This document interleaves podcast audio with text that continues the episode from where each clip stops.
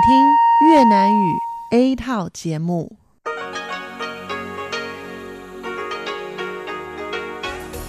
Đây là Đài Phát thanh Quốc tế Đài Loan RTI.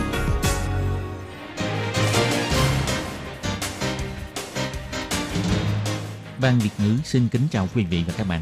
Đây là chương trình Việt ngữ Đài Phát thanh RTI được truyền đi từ Đài Loan.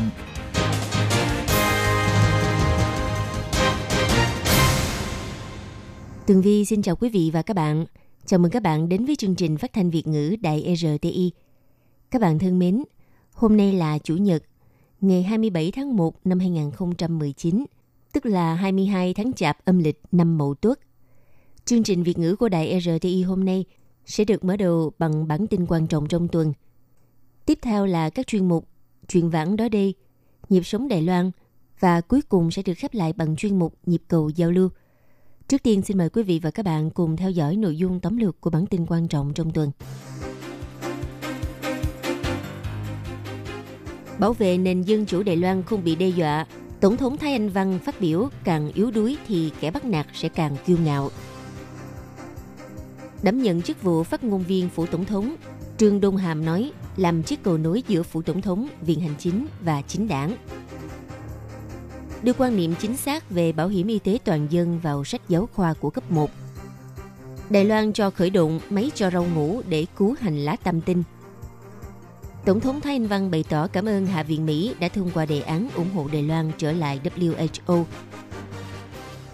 Cuối tháng 3, Viện Hành chính Đài Loan sẽ công bố những doanh nghiệp Trung Quốc thuộc danh sách đen an toàn thông tin. Cuối cùng là Sở Di dân Đài Loan kêu gọi người cư trú quá hạn ra đầu thú sau đây xin mời các bạn cùng theo dõi nội dung chi tiết. Ngày 21 tháng 1, Tổng thống Thái Anh Văn tiếp kiến Chủ tịch Hiệp hội quan hệ ngoại giao của ban cố vấn Mỹ ông Richard Haas cùng đoàn đại diện. Tổng thống cho biết có rất nhiều chuyên gia đều cho rằng việc duy trì trật tự quốc tế và giá trị dân chủ trong nền hòa bình thế giới trong thế kỷ 21 đang đối mặt với một thử thách chưa từng có. Đài Loan là một thành viên có trách nhiệm quốc tế, không những dùng cảm đối mặt với thách thức, kiên trì giá trị tự do dân chủ mà cũng dốc hết sức mình để duy trì sự phát triển phồn vinh và ổn định hòa bình khu vực Ấn Độ-Thái Bình Dương, làm người đóng góp cho khu vực Ấn Độ-Thái Bình Dương tự do và cởi mở. Trong mặt quan hệ hai bờ eo biển Đài Loan, Tổng thống Thái Anh Văn cho hay, Đài Loan không bao giờ phản đối sự tương tác và sự giao lưu giữa hai bên, nhưng đáng tiếc phía Trung Quốc một lần nữa nhắc lại, họ sẽ không từ bỏ ý định sử dụng vũ lực chống lại Đài Loan và có ý định áp đặt phương án một quốc gia hai chế độ đối với Đài Loan. Bà muốn nhấn mạnh thêm một lần nữa, Đài Loan tuyệt đối không chấp nhận một quốc gia hai chế độ. Đây là đồng thuận tại Đài Loan. Tổng thống Thái Anh Văn kêu gọi cộng đồng quốc tế nghiêm túc đối mặt với những thay đổi đang diễn ra giữa các khu vực. Bà chỉ ra chính quyền Bắc Kinh dùng độc tài chống lại tự do, Việc này đã nghiêm trọng đe dọa đến trật tự quốc tế. Tổng thống Thái Anh Văn biểu thị,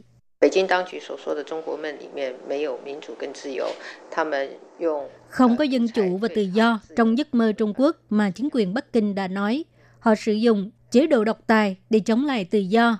Cách làm vi phạm giá trị phổ quát này đã đem đến mối đe dọa nghiêm trọng đối với trật tự quốc tế. Đài Loan đứng trên tuyến đầu bảo vệ tự do dân chủ, người Đài Loan của thế hệ này mang một sứ mệnh lịch sử, đó là phải duy trì nền dân chủ của Đài Loan không bị đe dọa. Tôi tin rằng đối mặt với kẻ bắt nạt, nếu càng yếu đuối thì họ càng kiêu ngạo. Ngày 21 tháng 1, người phát ngôn viên thứ tư của phủ tổng thống Trương Đôn Hàm chính thức gia nhập đội ngũ của phủ tổng thống.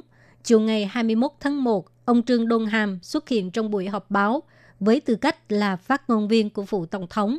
Do Trương Đôn Hàm trước đó từng làm cố vấn cho Thủ tướng Tô Trinh Sương, thị trưởng thành phố đầu viên Trịnh Văn Sáng, cho nên nhân sĩ của đảng Dân Tiến cho rằng ông ta sẽ trở thành chiếc cầu nối trao đổi giữa Tổng thống Thái Anh Văn với ông Tô Trinh Sương và ông Trịnh Văn Sáng. Đối với việc này, ông Trương Đôn Hàm cho hay ông sẽ làm tốt vai trò cầu nối giữa phủ tổng thống, viện hành chính và các chính đảng. Ông Trương đông Hàm biểu thị, tôi thấy từ chiếc cầu nối gần đây rất phổ biến. Dù thế nào đi nữa, giữa phủ tổng thống, viện hành chính và các chính đảng đều sẽ có sự trao đổi rất tốt. Chúng tôi đều là thành viên của đội ngũ cầm quyền. Giao tiếp là công việc và vai trò của phát ngôn viên. Tôi sẽ làm tốt vai trò này. Ông Trương đông Hàm còn cho biết, đối với vai trò mới này, ông dĩ nhiên cũng có áp lực, nhưng phải làm tốt công việc của mình. Tuy khả năng của một người là có hạn chế, có thể sẽ không thay đổi bất cứ điều gì, nhưng mỗi một chúng ta đều phải làm việc hết sức mình. Nhằm để cho chế độ bảo hiểm y tế được tiếp tục lâu dài, Giám đốc Sở Bảo hiểm Y tế Đài Loan ông Lý Bá Trương tích cực mang quan niệm về bảo hiểm y tế tuyên truyền cho thế hệ mai sau. Ông hy vọng thông qua sách giáo khoa trong trường tiểu học để cho các em học sinh biết được chế độ điều trị bệnh của Đài Loan và tránh những lãng phí trong việc khám điều trị bệnh. Giám đốc Lý Bá Trương cho biết, chế độ bảo hiểm y tế bao gồm khá nhiều chính sách. Nếu như ta dạy cho các em từ nhỏ, các em sẽ về nói với cha mẹ, ông bà, thì tin rằng về sau mọi người sẽ biết xem trọng nguồn tài nguyên của bảo hiểm y tế – sẽ biết được tính quan trọng của chế độ bảo hiểm y tế toàn dân như thế nào. Sở Bảo hiểm Y tế Trung ương tích cực thúc đẩy việc mang ý nghĩa của bảo hiểm y tế đưa vào sách giáo khoa của cấp 1 và đã nhận được sự ủng hộ của nhà xuất bản Hanlin, cũng như nhận được sự phê chuẩn của Bộ Giáo dục Đài Loan. Hy vọng thông qua sách giáo khoa và sự chỉ đạo của giáo viên giúp cho thế hệ sau biết rõ ý nghĩa và giá trị của bảo hiểm y tế toàn dân là trợ giúp lẫn nhau và chăm sóc nhóm người yếu thế. Bận quần áo chống nước, ngâm người trong nước lạnh, người trong hành còng lưng rửa hành, phân loại, xuất hàng, nhưng trên mặt họ không có nụ cười vì giá hành năm nay rất mạnh so với năm ngoái. Năm ngoái vào trước Tết âm lịch, mỗi ký hành có giá 110 đại tệ. Hiện nay thì giá một ký hành chỉ còn 40 đại tệ, khiến cho nông dân trồng hành thất thu nặng. Sợ thời gian vận chuyển dài khiến cho hành bị tổn thương do mưa quá nhiều mấy hôm trước, không còn tươi đẹp. Ủy ban nông nghiệp đã đặc biệt cho khởi động máy làm cho rau cải ngủ, để cho hành tam tinh có thể ngủ một giấc, đợi khi giá cao mới mang ra bán. Ông Tạ Chí Húc, Tổng cán sự Ủy ban Nông nghiệp Tam Tinh nói, Thông qua máy này, chúng tôi phân tích tần số hô hấp của hành. Máy có thể đo tần số hô hấp của hành rồi đóng gói cho từng bó hành, duy trì lượng oxy và CO2 quân bình để giữ cho hành tươi lâu.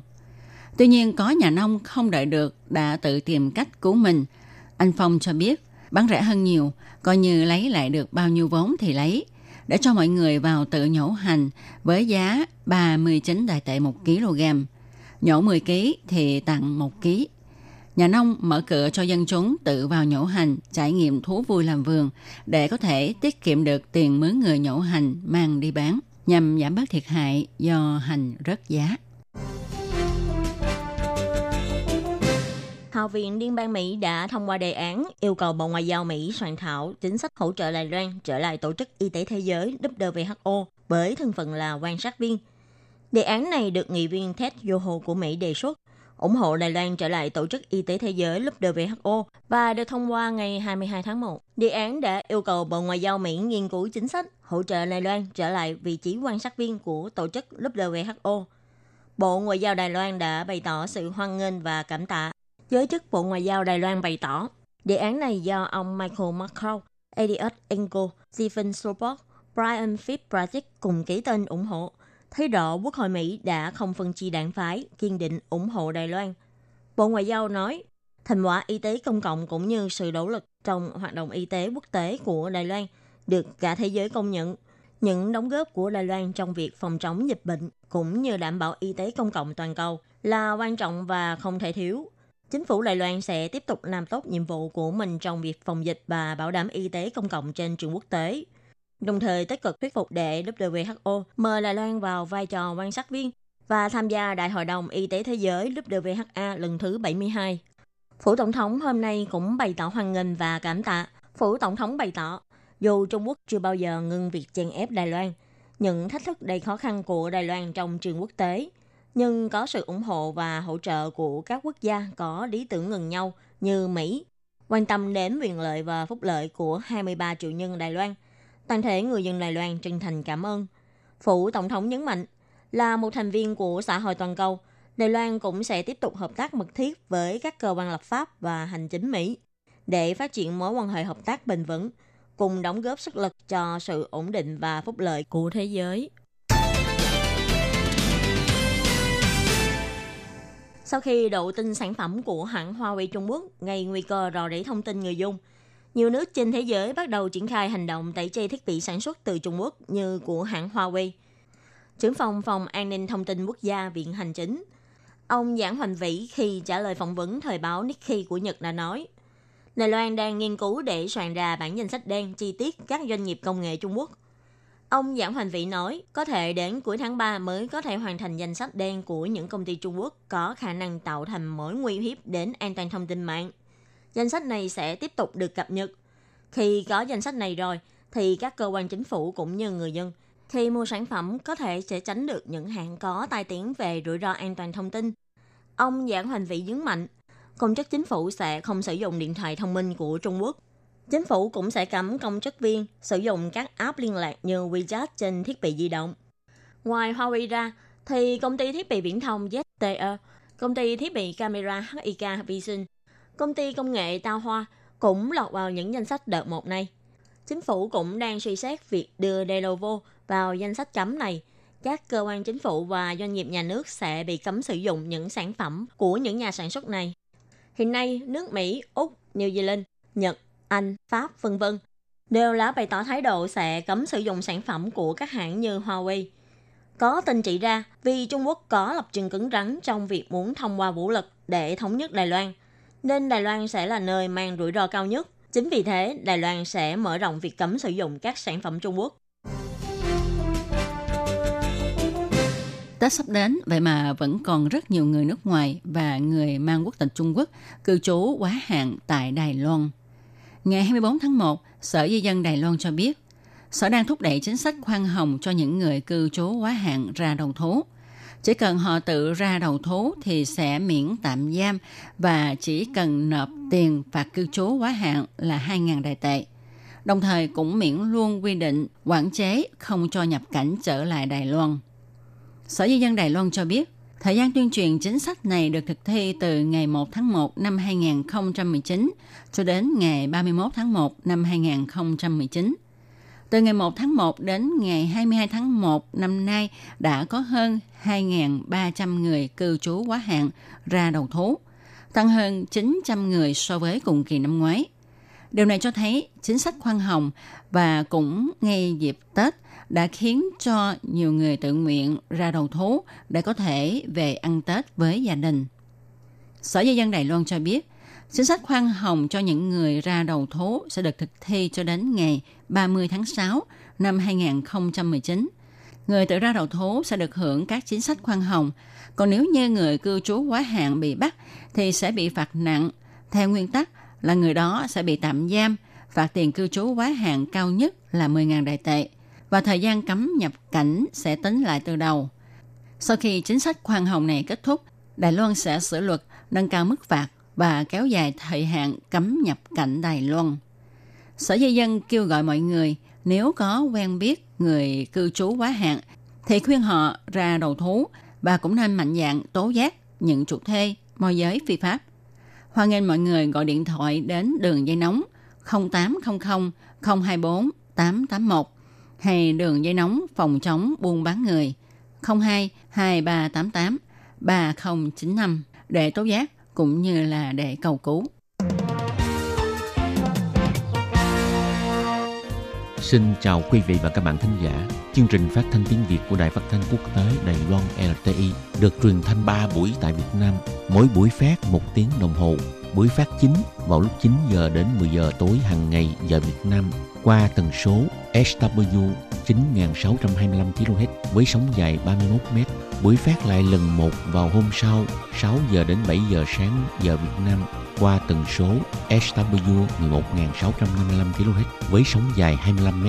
Buổi phát lại lần hai vào hôm sau 6 giờ đến 7 giờ tối giờ Việt Nam qua tần số SW 15350 kHz với sóng dài 19 m. Ngoài ra tại Gia Nghĩa, Vân Lâm, Đài Nam có thể đón nghe chương trình phát thanh tiếng Việt qua tần số MW 1000. Xin mời quý vị và các bạn tiếp tục đón nghe nội dung chương trình hôm nay.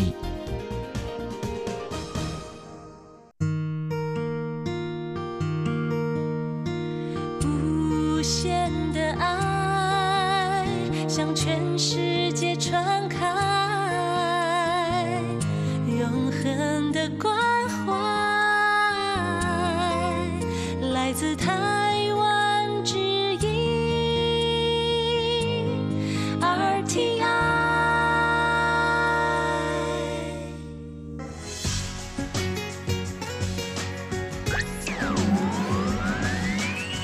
Quý vị đang đón nghe chương trình Việt ngữ Đài RTI truyền thanh từ Đài Loan.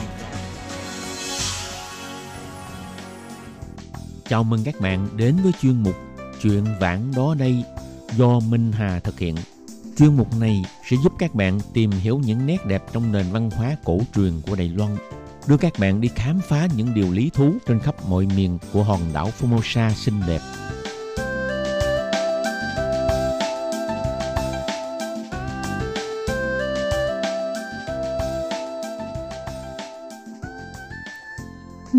Xin kính chào quý vị và các bạn.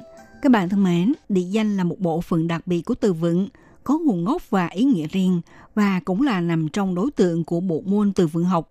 Bên cạnh việc nhận biết, hiểu rõ những đặc điểm ngôn ngữ của các phương thức cấu tạo của hàng loạt tên gọi, thì địa danh còn cung cấp cho chúng ta những nguồn tư liệu quý giá cho nhiều ngành khoa học khác như là dân tộc học, nè, địa lý học, lịch sử học, khảo cổ học, văn hóa học vân vân. Vì vậy, công việc nghiên cứu địa danh có ý nghĩa và có giá trị rất là lớn. Nó giống như là một đài kỷ niệm, nghiên cứu địa danh có thể giúp phát thảo được bức tranh toàn cảnh về sự ra đời của một tộc người, một dân tộc, về sự giao thoa, tiếp xúc, bảo tồn những giá trị lịch sử, văn hóa của một địa bàn trong những giai đoạn, thời kỳ khác nhau. Không những góp phần phản ảnh lên đời sống ngôn ngữ, mà nghiên cứu địa danh còn phản ảnh lên những biểu hiện của sự biến đổi và phát triển của địa phương. Thực ra thì trên hòn đảo Đài Loan chứa đựng nhiều sắc thái văn hóa rất là phong phú đa dạng, cũng như là có một nguồn tài nguyên nhân văn và bề dày lịch sử so với các quốc gia khác không kém phần sâu sắc. Trong các cộng đồng dân tộc ngoài việc mà tự sở hữu bản sắc văn hóa của dân tộc, mà trong quá trình giao lưu giữa mọi nhóm dân tộc khác nhau cũng tạo nên những nền văn hóa đa dạng, mới lạ, rất đáng để khám phá và tìm hiểu. Trong chương mục chuyện vạn ở đây hôm nay, Minh Hà lại tiếp tục có bài viết giới thiệu với các bạn những địa danh liên quan với người dân tộc nguyên trú đã sinh sống trên hòn đảo từ nhiều thế kỷ trước. Mời các bạn cùng thưởng thức đề tài thú vị này nhé.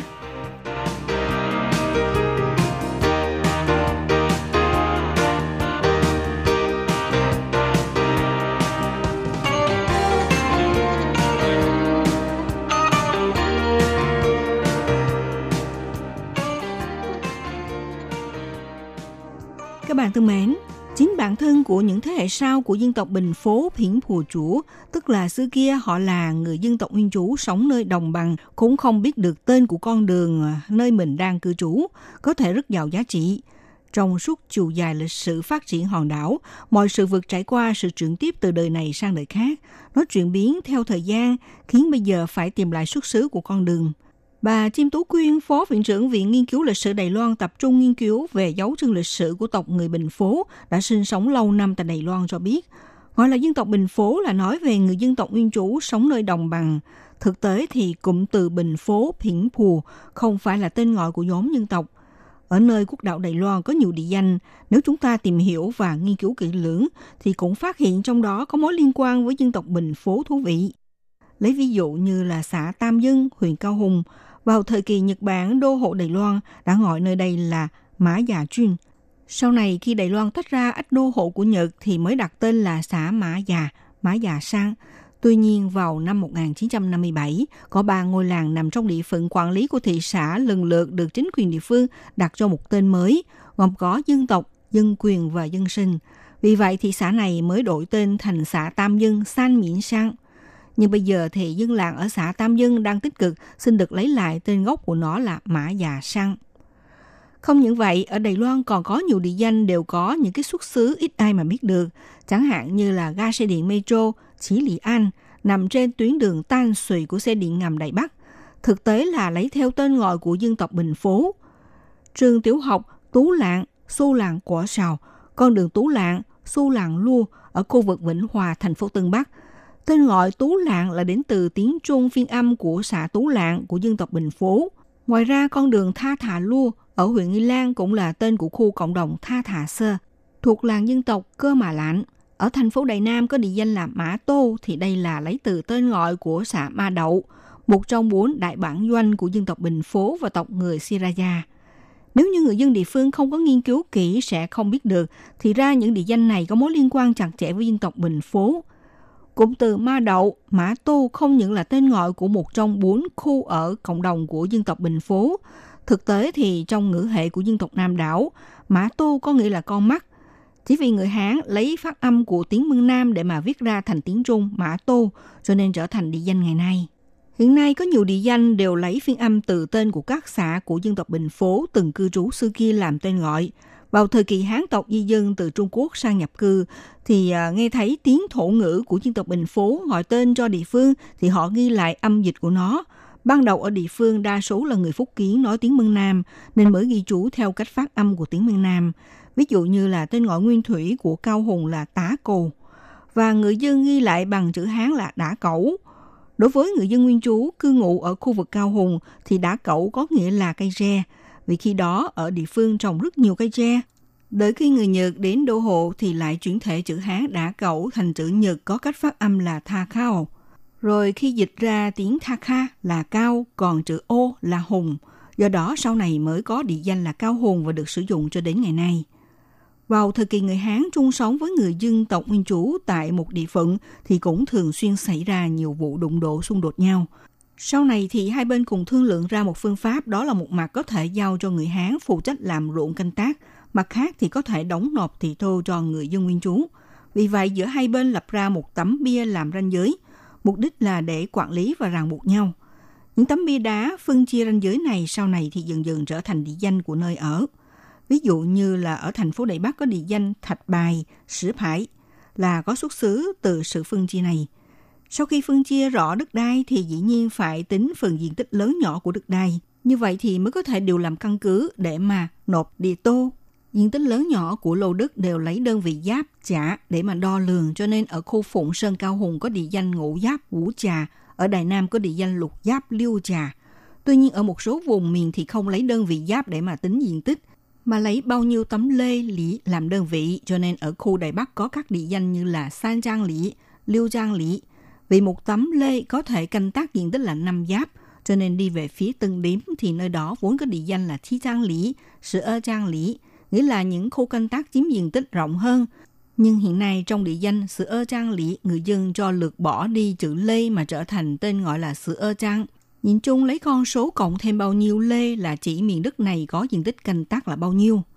Trong quá trình mở rộng đất đai có những địa chủ giàu có, chẳng hạn là gia đình nhà họ Lâm ở khu Bản Kiều, họ sẽ cử quản gia chuyên trách đi thu tiền tỷ đô.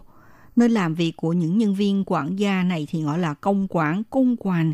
Như ở huyện Miêu Lực thì có địa danh xã công quản. Ở trung tâm thành phố Đại Bắc cũng có địa danh công quản. Đây chính là nơi đặt trụ sở chuyên trách thu tiền tỷ đô của các địa chủ đương thời. Ngoài việc ờ, trồng lúa, dĩ nhiên thì cũng có những vườn trồng cây mía để sản xuất đường cát. Ở những nơi xây nhà máy chế biến đường thì được gọi là khoác khô. Như ở khu phía tây thành phố Đài Trung thì có địa danh Lại Khoác Thố, Lai Khô Thô. Ở khu Tráng Viên, huyện Nghi Lan thì cũng có địa danh Khoác Hậu, Khô Hô. Rồi ở một vài nơi tùy theo người dân địa phương làm ngành nghề gì sẽ để lại tên của nghề làm trở thành địa danh. Sau này thì nhà khảo cổ học hay người dân có thể dựa theo địa danh mà biết được ngày xưa nơi đây đã phát triển ngành nghề gì. Ví dụ như là khu Diêm Trình, Diễn Trấn Truy, thành phố Cao Hùng. Có nghĩa là người dân xưa kia sinh sống ở vùng Diêm Trình đều kinh doanh nghề phơi muối. Còn khu Linh Nhã, lĩnh Già Truy ở Cao Hùng, tên gọi cũ của nó là Linh Nhã Liêu, lĩnh Già Lẻo Ý nói là ngày xưa nơi đây là khu chuyên dùng để phơi lưới cá. Sau khi lưới cá được phơi khô rồi thì mang cất vào căn lều. Nhìn chung thì trải qua nhiều năm diễn biến của xã hội cho đến ngày hôm nay vẫn còn có nhiều tổ chức xã hội hay là tộc người tiếp tục đi tìm hiểu lịch sử xuất xứ của nơi mình ở để mong sao được xin phép chính quyền cho họ lấy lại tên chính thức của dân tộc. Các bạn thân mến, chương mục truyền vạn ra đây hôm nay uh, giới thiệu đến các bạn uh, những địa danh liên quan với người dân tộc nguyên trú đã sinh sống trên hòn đảo từ nhiều thế kỷ trước. Đến đây cũng xin được tạm dừng nhé. Minh Hà xin kính chào tạm các bạn và hẹn gặp lại các bạn cũng trên làn sóng này vào buổi phát kỳ sau.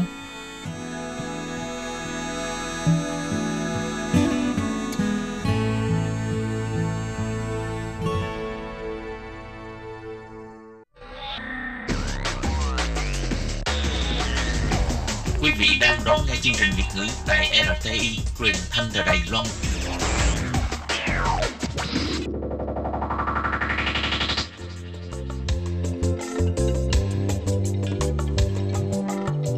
Chuyên mục Nhịp sống Đài Loan Chuyên mục này sẽ đem đến những thông tin mới tại Đài Loan diễn ra trong thời gian gần đây do Lệ Phương thực hiện. Lê Phương xin chào các bạn, các bạn thân mến. Trong thời gian vừa qua thì à, chắc hẳn các bạn cũng thường xuyên có nghe tin về đoàn du khách Việt Nam sang Đài Loan du lịch và đã bỏ trốn tập thể, đúng không nào? Và cũng chính vì sự kiện đó cho nên uh, Sở Di dân là đặc biệt thành lập tiểu tổ chuyên án để mà truy tìm những người đó. Và tiếp theo đó là đưa ra chính sách khoan hồng đối với những người cư trú quá thời hạn. Thì đây là một chính sách như thế nào? Hôm nay trong chương mục Nhịp sống Đài Loan, Lê Phương sẽ giới thiệu lại cái buổi họp báo công bố chuyên án chính sách khoan hồng đối với những người cư trú hay là đối với những người lưu trú quá thời hạn do Sở Di dân tổ chức nhé. Xin mời các bạn đón nghe.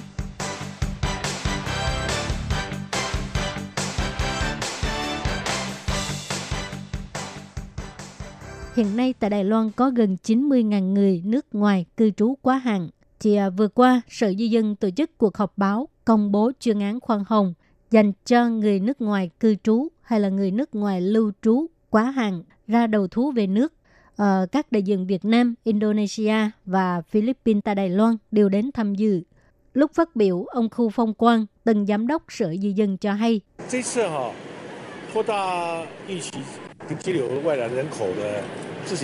Chuyên án khoan hồng cho người nước ngoài cư trú hoặc là lưu trú quá hạn ra đầu thú là cho các bạn nước ngoài ra đầu thú một cơ hội miễn giảm như là miễn tạm giam, giảm tiền phạt cư trú quá hạn vân vân. Trước đây à, chúng tôi cũng có thực hiện một cái chương trình tương tự như vậy và cũng đã có hiệu quả rất tốt. Cho nên bây giờ chúng tôi mở rộng và vận động những lao động cư trú quá hạn ra đầu thú trước ngày 30 tháng 6 năm 2019 người cư trú quá hạn ra đầu thú thì sẽ miễn tạm giam và chỉ cần nộp phạt cái uh, tiền phạt cư trú quá hạn là 2.000 đầy tệ. Nhưng chuyên án này không áp dụng đối với đối tượng du khách Việt Nam bỏ trốn tập thể trong thời gian vừa qua. Ờ, như hồi nãy Lê Phương có nói là đại diện của Việt Nam, Indonesia và Philippines tại Đài Loan đều có đến dự. Trong đó, đại diện Việt Nam là ông Nguyễn Xuân Tạo, trưởng ban quản lý lao động Việt Nam tại Đài Loan. Ông đã phát biểu tại buổi họp báo như sau. Kính thưa toàn thể các quý vị đại biểu, hôm nay tôi rất uh, vinh dự được Tổng cục Di dân mời đến tham dự chương trình họp báo để triển khai cái chuyên án mở rộng vận động người nước ngoài cư trú quá hạn tại Đài Loan tự trình diện để đăng ký về nước để được hưởng các chính sách miễn giảm các hình phạt cũng như thời gian cấm nhập cảnh tại Đài Loan. Tại đây tôi cũng rất là vui mừng được nhìn thấy Ờ, các bạn lao động cũng như công dân Việt Nam chúng ta đang có mặt tại đây ngày hôm nay. Tôi ờ, xin thưa rằng thì từ trước đến nay thì tôi đã qua đây được hơn 4 năm.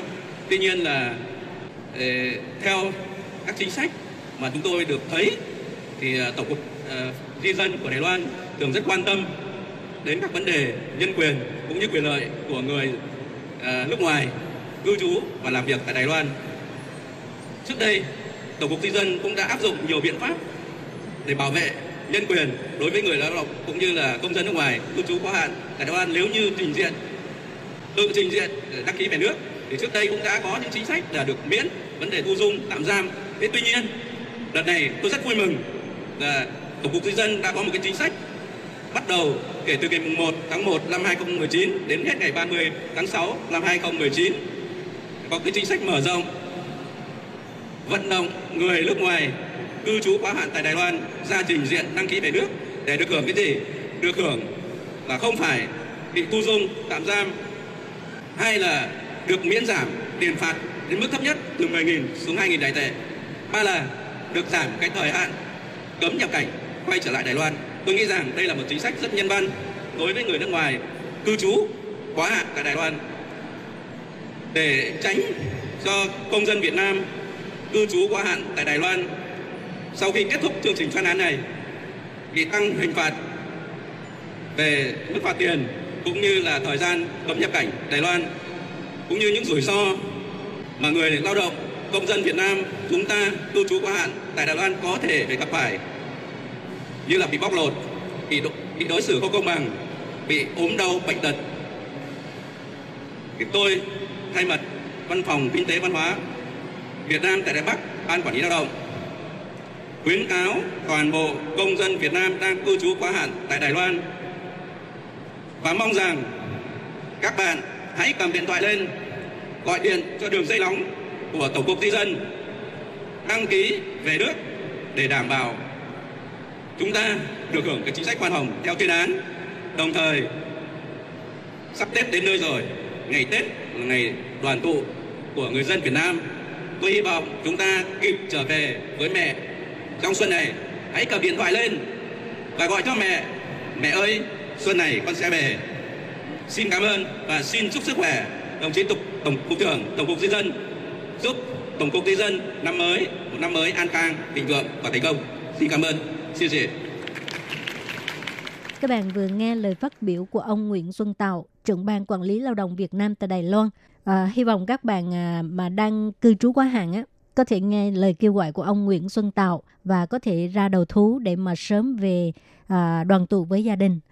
Thì à, để khích lệ người nước ngoài cư trú quá hạn ra đầu thú, Sở Di dân để mạnh chuyên án khoan hồng cho người nước ngoài cư trú hoặc là lưu trú quá hạn ra đầu thú về nước kể từ tháng 1 cho đến tháng 6 năm 2019. Nếu trong khoảng thời gian này, người cư trú quá hạn ra đầu thú thì sẽ được miễn tạm giam và số tiền phạt cư trú quá hạn cũng từ 10.000 đầy tệ giảm còn 2.000 đầy tệ, đồng thời còn được giảm thời hạn cấm nhập cảnh trở lại Đài Loan. Từ đầu năm đến nay, tuy mới có 6 ngày nhưng đã có hơn 8 người ra đầu thú. Ngoài ra, trong khoảng thời gian thực thi chuyên án này, nếu người cư trú quá hạn bị bắt thì sẽ bị phạt nặng. Theo nguyên tắc là người đó sẽ bị tạm giam. Phạt tiền cư trú quá hạn cao nhất là 10.000 DT tệ và thời gian cấm nhập cảnh cũng sẽ tính lại từ đầu.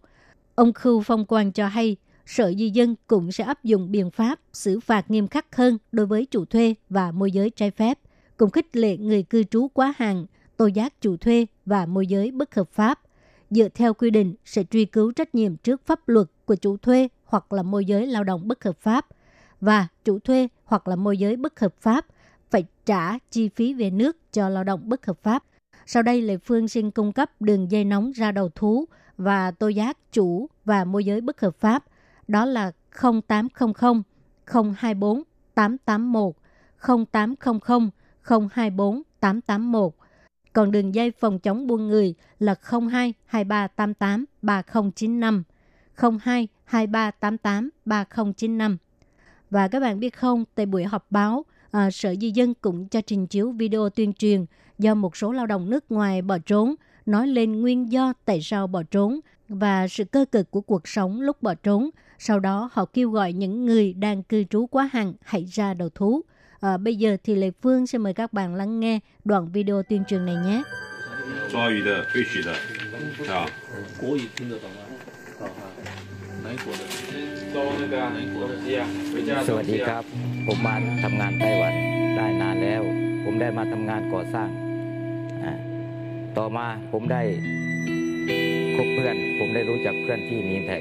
Setelah beberapa bulan kemudian, saya kabur, diajak temen. Temen bilang, kerja jadi kaburan, gajinya lebih gede. So, naghahanap kami ng trabaho until now.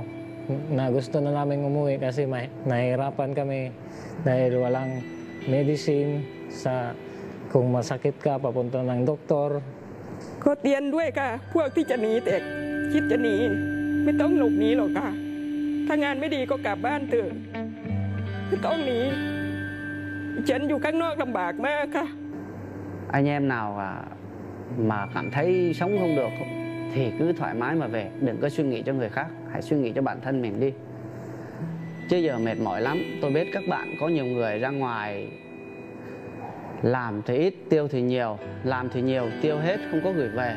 Mang tiếng đi nước ngoài mà rốt cuộc lại chẳng thấy khấm khá hơn ở nhà.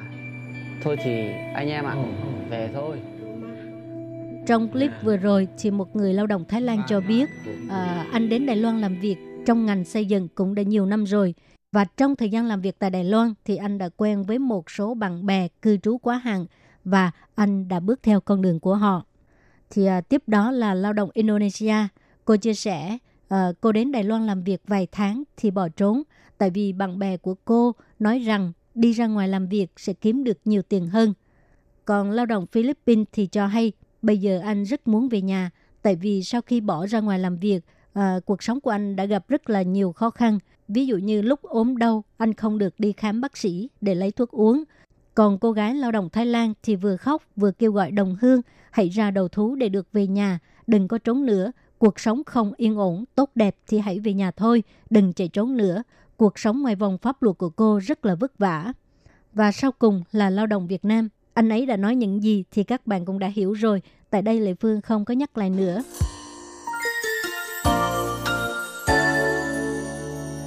À, các bạn thân mến, thì vừa rồi là nội dung của đoạn clip tuyên truyền do Sở Di dân thực hiện nhằm kêu gọi những người đang bỏ trốn ra đầu thú càng sớm càng tốt để hưởng được chính sách khoan hồng. Ngoài ra, để chủ động truy tìm du khách Việt Nam bỏ trốn trong thời gian vừa qua, Sở Di dân cũng đã cung cấp tiền thưởng tô giác cao nhất là 4.000 đầy tệ. Ông Khu Phong Quang cho hay, hai ngày nay những cuộc điện thoại tô giác tăng lên rất nhiều. Tuy đã có một số người đã bị bắt, nhưng ông ra lệnh là phải truy tìm toàn bộ số người mất tích còn lại. À, và do trách nhiệm hình sự của đoàn du khách Việt Nam bỏ trốn chưa được công tố viên tuyên bố, cho nên chuyên án khoan hồng này là không dành cho đối tượng bỏ trốn tập thể vừa qua. Chuyên án khoan hồng cho những người cư trú hay là lưu trú quá hạn ra đầu thú được đẩy mạnh sau khi 152 du khách Việt Nam tới Đài Loan bỏ trốn vào ngày 21 và ngày 23 tháng 12 năm 2018. Trừ đi một người không bỏ trốn và ba người từ xuất cảnh thì tổng cộng là có 148 người bỏ trốn. À, Sở Di dân và phía cảnh sát vẫn đang tiếp tục truy tìm đoàn du khách Việt Nam này. Thì vừa rồi là nội dung của cuộc họp báo à, công bố về chuyên án khoan hồng cho những người cư trú hoặc là lưu trú quá hạn ra đầu thú à, được đẩy mạnh kể từ tháng 1 cho tới tháng 6 năm 2019. Và sau đây Lệ Phương xin giới thiệu rõ hơn về chính sách này nhé. Trước tiên thì Lệ Phương xin giới thiệu về cái à, chính sách khoan hồng đối với lao động bỏ trốn quá hạn. Nếu như những người à, lao động bỏ trốn, tức là những người cư trú quá hạn này ra đầu thú trước ngày 30 tháng 6 năm 2019 thì sẽ được uh, miễn tạm giam và cái tiền xử phạt thì chỉ cần nộp 2.000 đầy tệ thôi. Còn à, thời gian cấm nhập cảnh á, nếu như mà các bạn cư trú quá hạn dưới 3 năm thì sẽ được miễn cấm nhập cảnh. Còn cư trú quá hạn 3 năm trở lên thì sẽ giảm cái một nửa thời gian cấm nhập cảnh. Và nếu như uh, các bạn cư trú quá hạn 3 năm trở lên nhưng tố giác chủ sử dụng hoặc là môi giới phi pháp mà sau khi điều tra uh, Sở Di dân xác minh đúng sự thực và được cơ quan lao động chứng thực thì sẽ được miễn cấm nhập cảnh. Còn à, đối tượng là lao động không bỏ trốn nhưng mà cư trú quá hạn thì cũng sẽ được miễn tạm giam và tiền xử phạt cũng là 2.000 đầy tệ. Còn à, thời gian nhập cảnh á, nếu mà cư trú quá hạn dưới một năm thì được miễn cấm nhập cảnh. Còn nếu như các bạn không phải bỏ trốn mà là lưu trú quá hạn thì cũng sẽ được miễn tạm giam và tiền xử phạt là 2.000 đầy tệ. À, thời gian cấm nhập cảnh á, thì nếu như lưu trú quá hạn dưới một năm thì sẽ được miễn cấm nhập cảnh.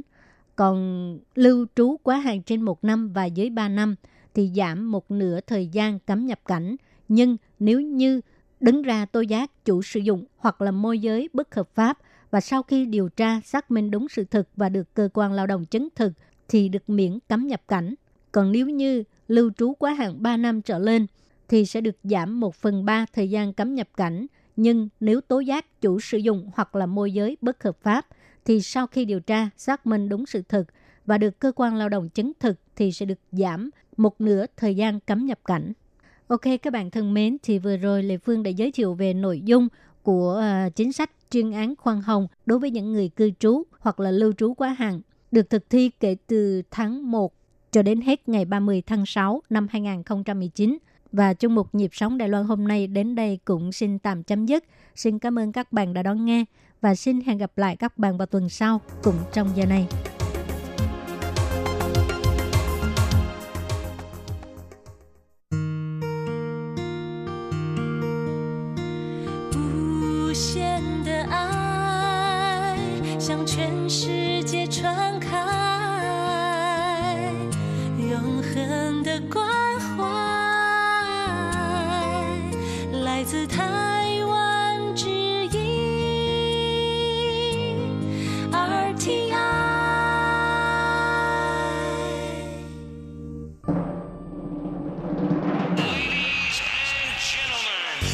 Đang đón nghe chương trình Việt ngữ Đài RTI truyền thanh từ Đài Loan.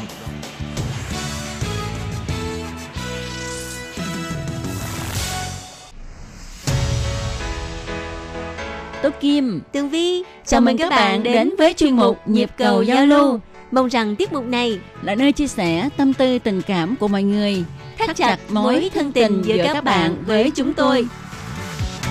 Love me，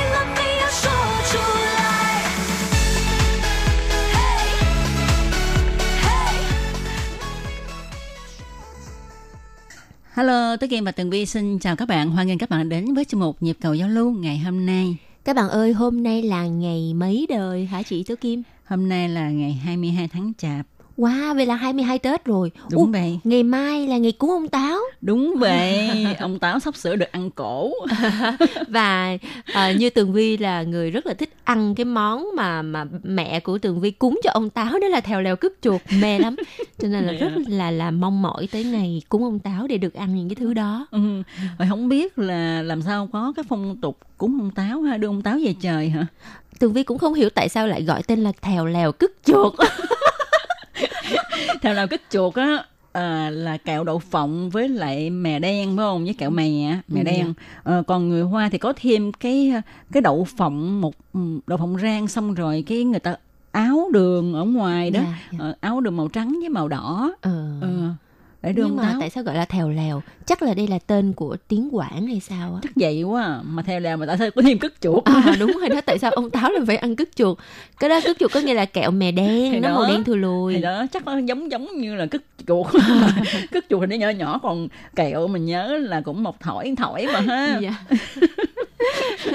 à, không biết thính giả mình có ai biết không ta À, Ừ. Vậy nếu như mà thính giả nào mà biết về câu chuyện tại sao lại cúng ông Táo theo lèo cứt chuột Ừ. thì hãy gửi bài về cho chuyên mục nhịp cầu giao lưu. thì đó tố kim nghĩ nó lạ lắm tại vì ông táo đưa ông táo về trời để ông táo cái bằng tấu trình cái ờ, gia đình này Không, không. sống như thế nào mà phải không Ừ. mà tại sao đưa ông táo cúng ông táo lại ờ, cúng kẹo thì nói kẹo đi tại sao À. nói theo nào cất chuột có vẻ À. không kính trọng Đúng rồi lỡ đó. mà ổng lên ổng tấu trình cái, Cái nhà này cho tôi ăn cứt chuột không? Vâng thưa các bạn thì à, như chúng ta biết á, truyền thuyết về ông Táo, ông Táo thì còn gọi là thần bếp mà đúng không? Ừ. À, và hoặc là táo quân Ừ. à, thì ông táo sẽ có nhiệm vụ là ghi chép tất cả những cái hành vi những cái lời nói của những người ở trong gia đình Ừ. mà ông táo trông nom thì mỗi một gia đình sẽ có một ông táo đúng vậy vậy là có rất là nhiều ông táo Ờ. Ờ, và hàng năm cứ vào ngày 23 tháng chạp thì ông Táo sẽ cưỡi cá chép về trời để tâu với Ngọc Hoàng Thượng Đế là trong ờ, một cái bản tường trình gọi là sớ táo quân Ừ. nói về những cái chuyện đã xảy ra năm qua của gia chủ, Ừ, những cái chuyện đã xảy ra trong gia đình của họ và tùy theo lời của ông Táo tô ở trong sớ mà gia đình ông Táo đang ở thì trong năm tới có gặp được sự lành hay dữ hay không là tùy theo cái điều mà ông Táo tô về trời. thì đúng vậy Cho nên mình phải đối đãi tốt với ông Táo. à. ăn hối lộ trước ừ, đúng. hối lộ ông táo để ông táo tâu những cái lời thật là à, nói là mình à, ăn ở hiền lành ha đối xử Ừ. tốt với ông Ờ, ha, cho đối- ông Táo ăn ngon. Ừ, ăn ngọt nữa để ông để ông có thể nói những lời ngọt ngào với với thượng hoàng ngọc đế Đúng rồi, bởi vậy tại sao lúc nãy à, chị Tố Kim nói là mình cúng những cái kẹo đậu phộng ừ. mà có sên đường này nọ Ừ, ừ. đều là những cái thứ đồ ngọt. Ờ, để Cho cho miệng ông ngọt? Hay là ông Táo thích ăn đồ ngọt?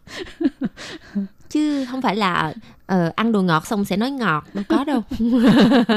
không ăn ngọt xong sẽ nói ngọt cái đó cũng một cái phong tục đó À. ngọt ngào ngọt ngào cả năm À, đúng rồi. thì à, không biết ờ, là tại sao có cái phong tục này Ừ, mà ngoài cúng cá chép thì Tường Vi còn thấy ở ngoài chợ còn cúng cây mía nữa. Ừ.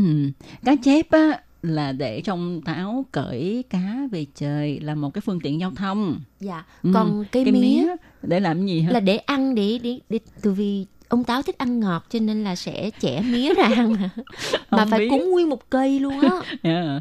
Dạ. Ừ, không biết cái này thì thính giả ơi thính giả nào mà biết thì hãy gửi thư về để Ừ. giải thích cho từng vi với tố kim tại sao lại cúng nguyên cây mía cho ông táo Ừ.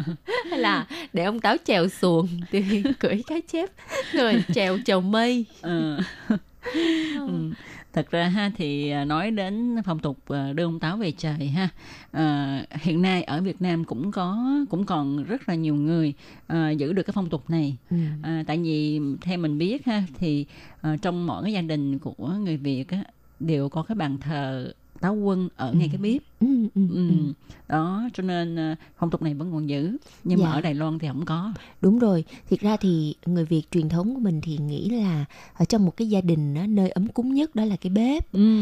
Bởi vì người Việt mình thích ăn cơm mẹ nấu Ừ, ở ừ. nhà ăn cơm gia đình Ừ. và cái bếp mà nó sum tất rồi nó ấm cúng Ừ. thì gia đình mới hạnh phúc. Ừ, đó và cúng ông táo cũng là một cái để cho mọi người nhớ là phải giữ gìn an toàn nhà bếp Ừ, Đó, đúng đúng không Ừ. theo tường vi theo suy nghĩ hiện đại Ừ. còn Đài Loan thì à, đa phần là nhà sống ở căn hộ Ừ. nhà chung cư nhà cao tầng cho nên người ta đâu có dám mà thắp nhang ở trong nhà đâu Ừ, thắp ừ. nhang trong nhà thì có cái hệ thống báo cháy nó chỉ cần ờ, ừm, coi như là cảm ứng được cái khói á, Ừ. là nó sẽ kêu lên và xịt nước ra Ừ. để chữa cháy cho nên là bây giờ người hiện đại người ta Ừ. không có ờ, cúng ông táo hay là thậm chí là cúng phật thờ phượng ở trong gia đình cũng không có đúng vậy đa số cái gia đình nhỏ tức là những cái gia đình trẻ lớp trẻ của Đài Loan thì trong nhà không có bàn thờ à, tuy rằng nhiều khi họ cũng tin thờ Phật và cúng ông bà đó nhưng mà ờ, họ chỉ đi ra chùa Đúng ra rồi. miếu để mà Ừ, cúng thôi ừ, ừ. chứ ở nhà thì không có cúng nữa đúng rồi Ờ, tại vì ờ, thứ nhất là như tường vi nói ha, thí dụ đốt nhang hơi nhiều cái khói nhiều thì sẽ gây ảnh hưởng đến cái hệ thống báo động phòng cháy chữa cháy thứ hai á, là ờ, mình chỉ đốt một cây thôi thì nhưng mà cái khói nhang nó cũng sẽ làm cho cái ngôi nhà mình nó bị ờ, ố vàng đi ha. không có đẹp mắt Ừ, không có đẹp mắt cho nên người ta dần dần chế bớt những cái ờ, cái việc cúng kiến ở trong Dạ. nhà đi Cho nên là vào ngày 23 tháng Chạp thì ờ, mọi người cũng ờ, nếu như mà nhà mà có các bậc ờ, gọi là người lớn tuổi Ừ. của Đài Loan thì họ cũng cúng đó nhưng mà họ sẽ không đốt nhang. Ừ. Họ sẽ đốt ở ngoài đường. Có Ừ. nghĩa nếu mà là dạng nhà cao tầng ở trên chung cư thì họ vẫn mua những cái đồ cúng để mà cúng ông táo, trái cây hoặc là đồ ăn ngọt đó. Ừ, ừ. Rồi sau đó họ sẽ có nhang và một ít giấy tiền vàng bạc. Rồi họ sẽ um, tìm một cái giờ khắc nào đó khấn vái, sau đó đem những cái giấy tiền vàng bạc và cái nhang đó đi xuống dưới lầu Ừ. ở ngoài đường để mà mà đốt. đốt. Ừ, ừ, Đó, ừ, là coi như là cúng ông táo rồi. Bởi vậy mỗi một quốc gia tùy theo cái điều kiện sống và cái môi trường Ừ. nó cũng có những cái phong tục cúng bái khác nhau.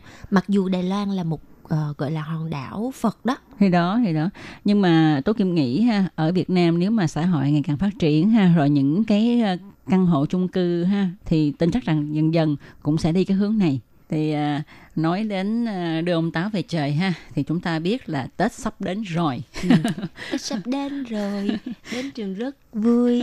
Tết sắp đến rồi, về nhà rất vui. Ừ.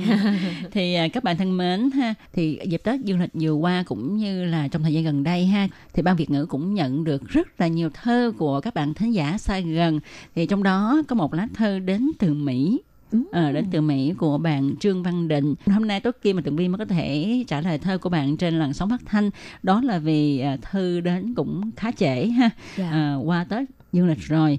Nhưng mà Tố Kim và Tường Vi cũng xin à, đọc cái lá thiệp này của bạn Trương Văn Định ngụ ở Dạ. Mỹ là à, bạn cho biết là nhân dịp à, Giáng sinh và à, Tết dương lịch năm 2019 ha thì cũng chúc toàn ban Việt ngữ cũng như là các bạn thính giả của đài ETI xa gần bình an như ý và nhiều sức khỏe Ừ.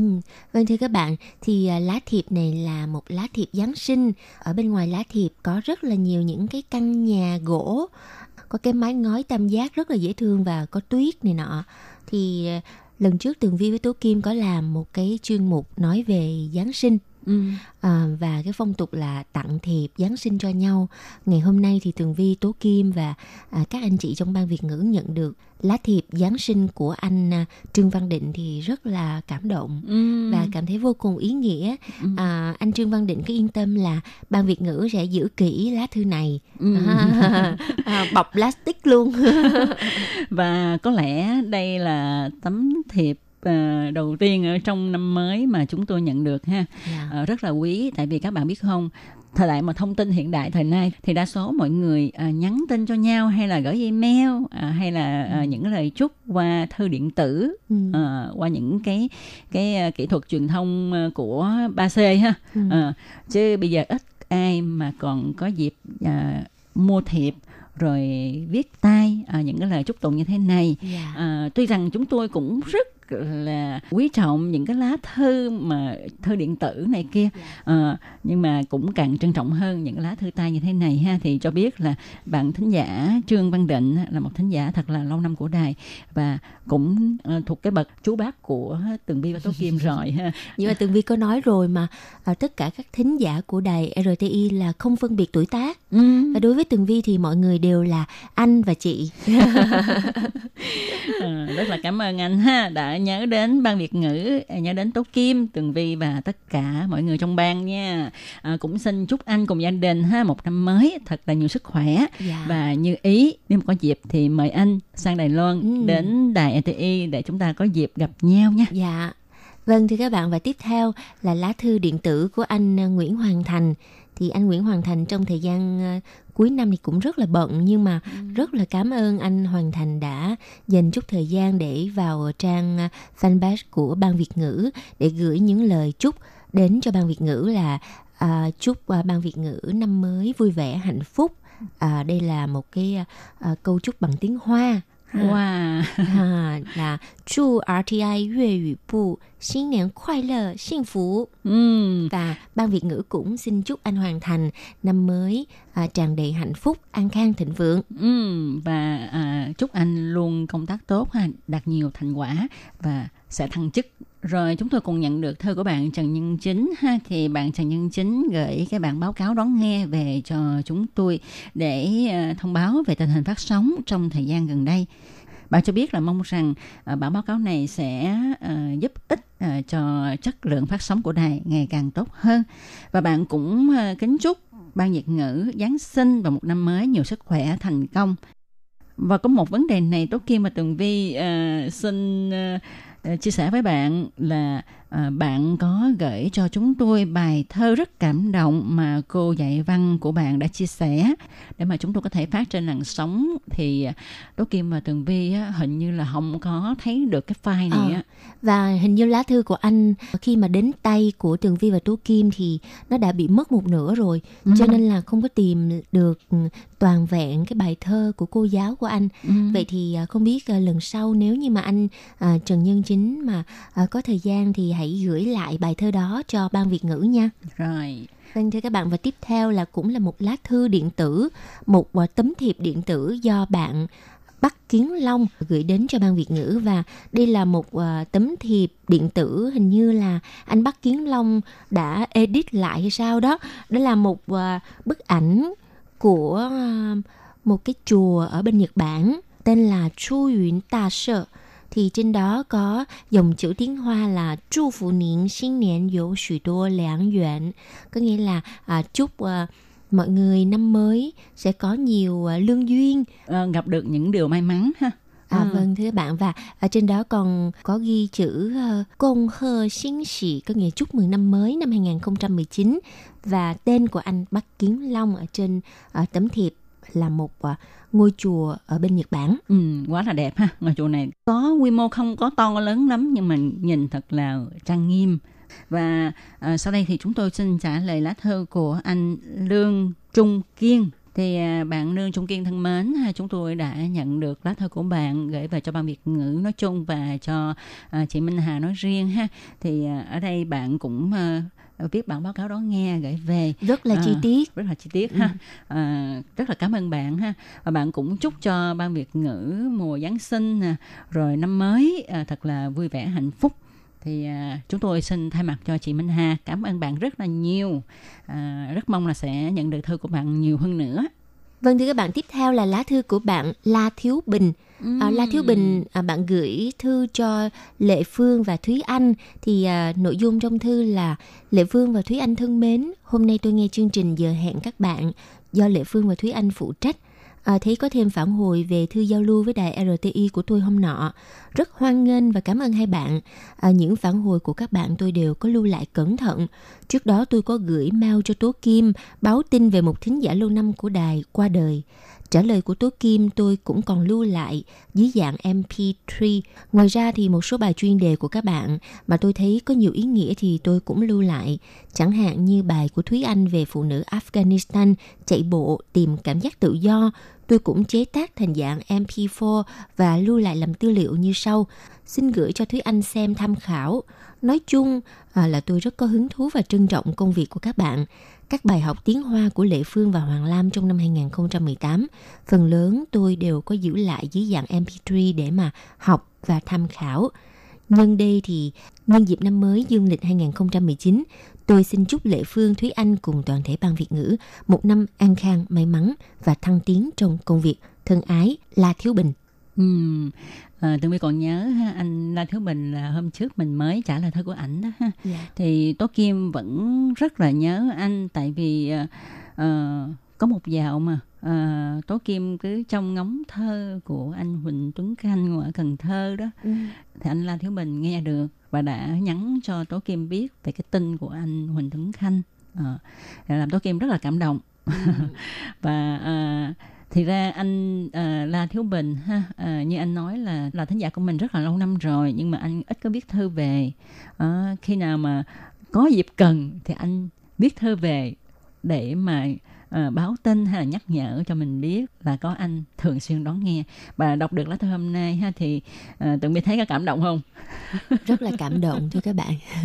Và à, nhân dịp năm mới thì à, tường vi thay mặt cho ban việt ngữ à, gửi lời chúc à, đến anh chúc anh à, năm mới năm kỷ hợi à, an khang thịnh vượng sức khỏe dồi dào Ừm. và hy vọng rằng à, những lần sau thì tường vi và tố kim sẽ nhận được nhiều hơn nữa những lá thư của anh la thiếu bình để à, tạo thêm động lực cho tường vi và tố kim làm chuyên mục nhịp cầu giao lưu nha Ừ, tin chắc rằng anh La Thiếu Bình sẽ đáp ứng yêu cầu này của Tường Vi. Rồi các bạn thân mến thì à, trong hôm nay ha cũng xin được tạm dừng nơi đây. À, Tố Kim và Tường Vi hy vọng rằng ha trong những ngày cuối năm này thì các bạn hãy cố gắng làm việc sắm sửa ngôi nhà của mình để đón chào một năm mới thật là vui tươi, hạnh phúc.